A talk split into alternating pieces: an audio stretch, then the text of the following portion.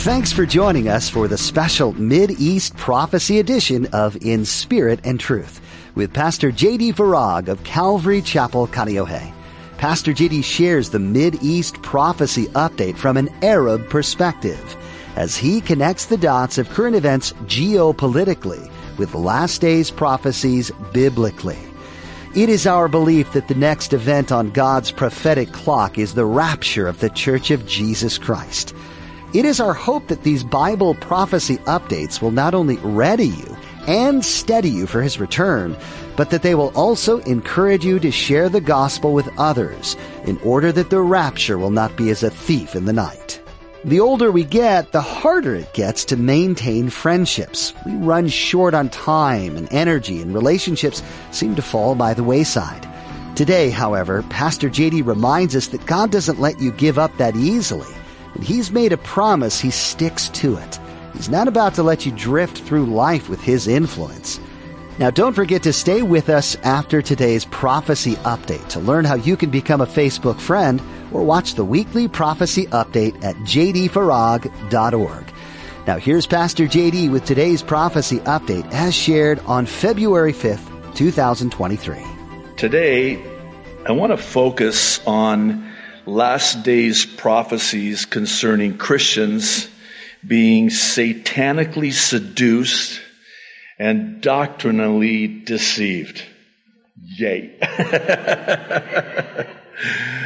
Here's why. The description of the church in the last days is one of compromise and corruption vis-a-vis seduction and deception. What I hope to accomplish in our time together today is demonstrate and illustrate how this is happening, but more importantly, how God would have us to respond in light of what's happening. Now, there are many passages, many prophecies that speak to this, but we're going to look at just two of them today, the first of which is found in 1 Timothy, a prophecy we talk about often. And the second one is in the book of Revelation. It's one of the seven letters to seven churches, literally at that time known as the area of Asia Minor, but we know it today as the modern day nation of Turkey. And so these were seven letters written to seven churches, literally at that time, but prophetically at the end of time. So let's start with 1 Timothy chapter 4 verse 1. The apostle Paul is writing by the Holy Spirit to Timothy and says, Now the Spirit speaketh expressly, explicitly that in the latter times some shall depart from the faith, giving heed to, listen, seducing spirits and doctrines of devils. Did you know that the devil has doctrine? Demonic doctrines? And this demonic doctrine, doctrines of devils, comes by way of seducing spirits. Very seductive, very subtle effects added.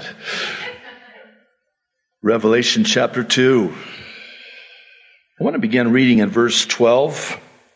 This is the letter to the church in Pergamos. Now, some of your Bibles render it Pergamum.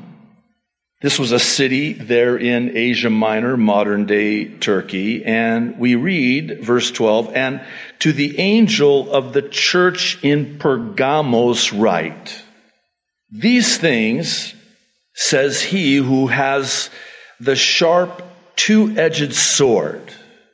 I know your works and where you dwell, where Satan's throne is, and you hold fast to my name and did not deny my faith, even in the days in which Antipas was my faithful martyr who was killed among you.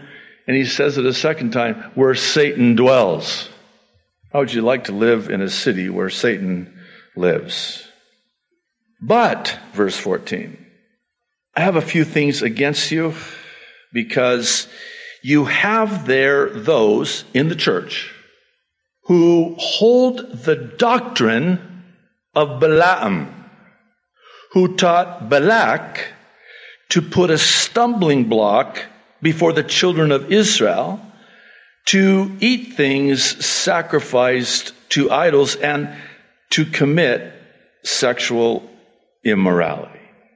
Now, the reason I wanted to start with these, especially this prophecy and revelation, is that, again, they describe the church today, the last days church, with chilling accuracy. And actually, both the prophecy in 1 Timothy 4 and Revelation 2 comport one with the other such that the core tenet is that of seduction and deception. If you'll kindly allow me to, for just a moment, I need to take a little bit of time to provide you with some very important information concerning this church in Pergamos. First, the name is the nature, and Pergamos is no exception. It's a compounding of two Greek words meaning mixed perverted, elevated marriage. Per, perverted, gamos, gami, marriage. Think monogamy, polygamy. So in other words, the name was descriptive of the nature as the name is the nature throughout scripture. Particularly and chiefly, supremely, with the name given above and beyond all names, the name of Jesus. So the name is the nature. And this was the nature of this city and specifically of this church. The nature of this church was that it was a mixed marriage, perverted, a mixed marriage to worldly government, as it were, so as to be elevated by it. And it's evidenced by this reference to those in the church who held to the doctrine of Balaam, who taught Balak to seduce Israelite men into mixed marriages and idolatry, sexual immorality with Moabite women. In our second service study, Peter is going to refer to the greed of Balaam, which is the catalyst to what John refers to here in Revelation as the doctrine of Balaam. I suppose you could say that both the prophecy update and the second Peter teaching go hand in hand together. Actually, I, I stole Peter's reference to Balaam and I'm using it for the prophecy update. I hope you don't mind. Now, it should be noted that Balaam is mentioned in Numbers, Deuteronomy, Joshua, Nehemiah, Micah, 2 Peter, Jude, and Revelation. One commentator observed that Balaam is talked about more in scripture than Mary, the birth mother of the Savior of the world. And there's a reason that he is.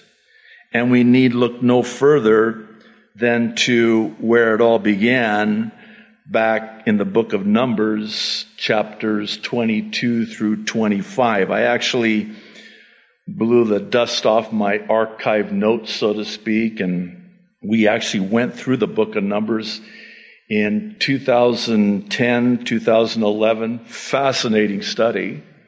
That might come as a shock to some of you because, after all, it's the book of Numbers. What's the book of Numbers about? Numbers. Well, that sounds boring. It's anything but. It's one of the most exciting and fascinating books in all of the Bible, along with all of the other books in all of the Bible, but particularly the book of Numbers, because we're talking about it today. So it all started with this Balak guy. He's the king of the Moabites, and he's being threatened by the numbers of the Israelites. So this prompted Balak, who was motivated by fear, to hire Balaam, who was motivated by greed. And there's an enormous amount of money involved appealing to Balaam's greed, which again Peter's going to talk about, which is why he then agreed in his greed. Did you like that play on words? To curse the Israelites. Problem. He can't curse them. Why can he not curse them? Because God is for them. And so, you know how this went down? This is in the book of Numbers. It's so fascinating. Here he goes to pronounce this curse upon the numbers of the Israelites. And what comes out of his mouth? A beautiful, magnificent blessing four times. He cannot try as he may. I command the blessing of God upon you, Israel. That's, um, it's so glorious, especially the last one. Oh my goodness. I would really encourage you to spend some time in the very boring book of Numbers in your own time in God's Word. It is so rich. Only a blessing came out. And this after the well known and often quoted account of Balaam's donkey. Oh, this is a, um, an animal, a donkey. I won't use the King James word for it. I affectionately refer to him often because I truly identify with him because if God can speak through a donkey, well, he can speak through me. You know, it's accounts like this that, not that I need more, but it's just another reminder among many of how God has a sense of humor. Uh, God invented humor, by the way. And uh, laughter, very medicinal. Laughter is very serious, by the way. Humor, God invented humor. And I love passages like this because you can see God's sense of humor. Not just in the fact that he would have a donkey speak to Balaam, he would speak to Balaam through the donkey. But what's so humorous is that Balaam speaks back to the donkey. Not only does he speak to the donkey who's speaking to him, he actually gets into an argument with the donkey and he's beating the donkey. I'm like, wow, God, I love passages like this. This is, this is funny. and he actually tells Balaam, listen, how long have I been your donkey? Oh yeah, long time. Have I ever done anything like this? No, you haven't. Why are you beating me up then? Okay. I better uh, bring it back here. So, he speaks through this donkey. Why? Because he's trying to stop Balaam from going any further in his plan to pronounce a curse upon Israel. And so as it ends up, he basically reminds Balaam, who needed to apparently be reminded that you're not going to curse them. You're going to try because you want the money but I'm not going to let you. You're only going to say what I'm going to let you say. How about that? So he keeps going. I don't think he cares as long as he gets paid. That's his greed. Well, be that as it may, Balaam fails to curse the Israelites, and the reason he fails is one of the most fascinating in the entirety of Scripture. Now, we're told with specificity the total numbers of and configurations with the 12 tribes of the Israelites divided into four camps in Numbers chapter 2. And I'm sure many of you have several verses from Numbers chapter 2 as life verses. The numbers of the Israelites were this the camp to the north, the camp to the south, the camp to the east, the camp to the west. That's my life verse. No, it's not. Nice try. So, these totals of all the tribes, with the exception of the Levites, the priestly tribe, who were numbered according to their armies, comes in at a total of 603,550. You're supposed to say, wow, that is so uninteresting to me. Why do I need to know that? I'm so glad you asked because this is what Balaam would have seen. You got the tabernacle in the center. And by the way, the tabernacle, our, our study of the tabernacle, three sections, the Trinity, seven furnishings, the number of completion, arranged in the shape of a cross, right in the center of the camps of the Israelites. And when you look at those numbers, one direction would have been longer than to the other, and then the sides would have been equal, and it would have been in the shape of a cross before a Roman cross for crucifixion had ever been invented. I love it when God does that. Well, no wonder he couldn't curse them. There's even the detail in the narrative where Balak is so frustrated and angry. You know, Balaam, I'm paying you big bucks. And, and instead of cursing them, you're doing the opposite. You're blessing them. What's up with that? So what does he do? He takes them to a higher elevation. Thinking, well, maybe, you know, because there's so many numbers, we just read there's, this is just the armies, the men, over 600,000. Maybe we need to go to a higher elevation so they're all in view. Then you can curse them. No, that's worse because the higher up I go, the more I see the cross. I cannot curse because of the cross. There is therefore now no condemnation, no curse, no guilt for those that are in Christ Jesus. Everything in the Word of God points to the person of Jesus Christ. Even the priests in their service in the tabernacle and subsequently the temple, when they would do the wave offering, and this is not the wave.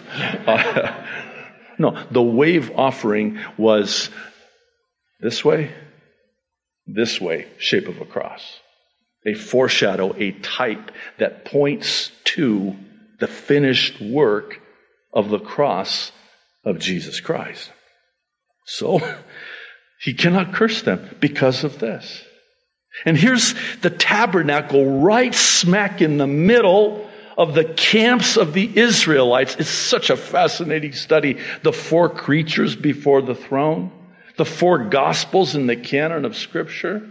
They all tie in together with the four camps, 12 tribes divided and configured into four camps.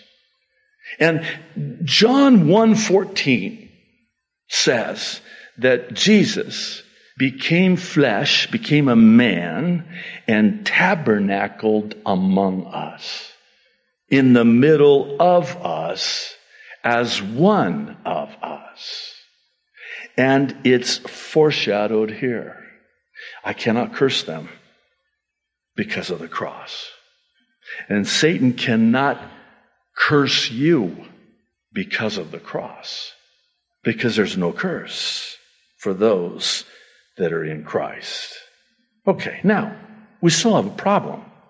Because we know that Balaam ultimately succeeded in bringing a curse upon the Israelites in the end, which is why we have so many references to him doing that, chief of which is the one we just read in Revelation. Apparently, there were those that were holding to specifically the doctrine of Balaam.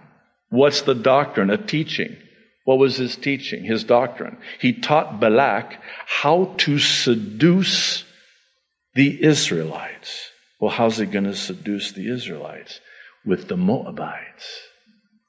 So here's the deal, Balak. I, I still want to get paid. I know how you can do this. It's just not going to be this way. But here's a way. I cannot curse them, but they can bring it upon themselves. Well, how are we going to do that? Well, let me teach you how. You're going to get the Moabite women and you're going to get them to seduce the Israelite men. And then they're going to commit sexual immorality, which will arouse the ire of their God, and they'll bring it upon themselves. That which I could not do and cannot do outwardly, they will do inwardly. And in that seduction by these Moabite women, these mixed marriages of the Moabites to the Israelites, this perverted marriage pergamos, they're also going to be given over to the idolatry and start worshiping the gods with a little g of the Moabites. And that'll do it. And make the check out too, because that's how to bring it upon themselves. This is a textbook case of if you can't beat them, join them. Yes, the gates of hell won't prevail against the church, so it joins the church. And apparently, they had joined the church in Pergamos, literally, and so too are they alive and well in the church today prophetically. It's for this reason I titled the second service sermon, The Casualty of Spiritual Immaturity, such that Balaam's prey on the vulnerable. Can I say it like this? The seducible. I think we do err greatly when we're naively dismissive of the casualties of seduction satanically and the ensuing deception doctrinally. You know what's really sad? We're told the number of the casualties that day in Numbers chapter 25 verse 9 it says, those that died in the plague, plague, they brought it upon themselves, were 24,000. 24,000 casualties, avoidable casualties. Thanks for joining us for today's edition of In Spirit and Truth with Pastor JD. Some of what you've heard today may have encouraged you in your faith and at times it may have brought up more questions that you would like answered. If you're wanting to get in touch with us, go to jdfarag.org and find the contact link at the bottom of the page. That's jdfarag.org. There, you can let us know some of the questions you might have, and we'll get back to you and try to answer those questions as best we can. While you're on our website, feel free to check out additional teachings from Pastor JD. If what Pastor JD shared today has you really confused about what it means to know Jesus and life beyond this life, there's a resource for you that might be helpful. At jdfarag.org, find the ABCs tab. This will walk you through what it means to have a saving knowledge of Jesus and what that means for you going forward. Once again, our website is jdfarag.org. If you're ever in or near the Kaneohe area, we'd love to have you come join us. Come visit Calvary Chapel Kaneohe on Sundays and Thursdays for a time of worship, fellowship and in-depth Bible study with Pastor JD. You can find service times and directions on our website. Just scroll to the bottom and click on Calvary. Again, that's jdfarag.org. Thanks for listening in to the prophecy update for today. We hope you'll join us for our next edition of In Spirit and Truth, where Pastor JD has much to share with you about what God's been putting on his heart. The Bible and its prophecies are not to be taken lightly. And so we'll keep digging in on In Spirit and Truth.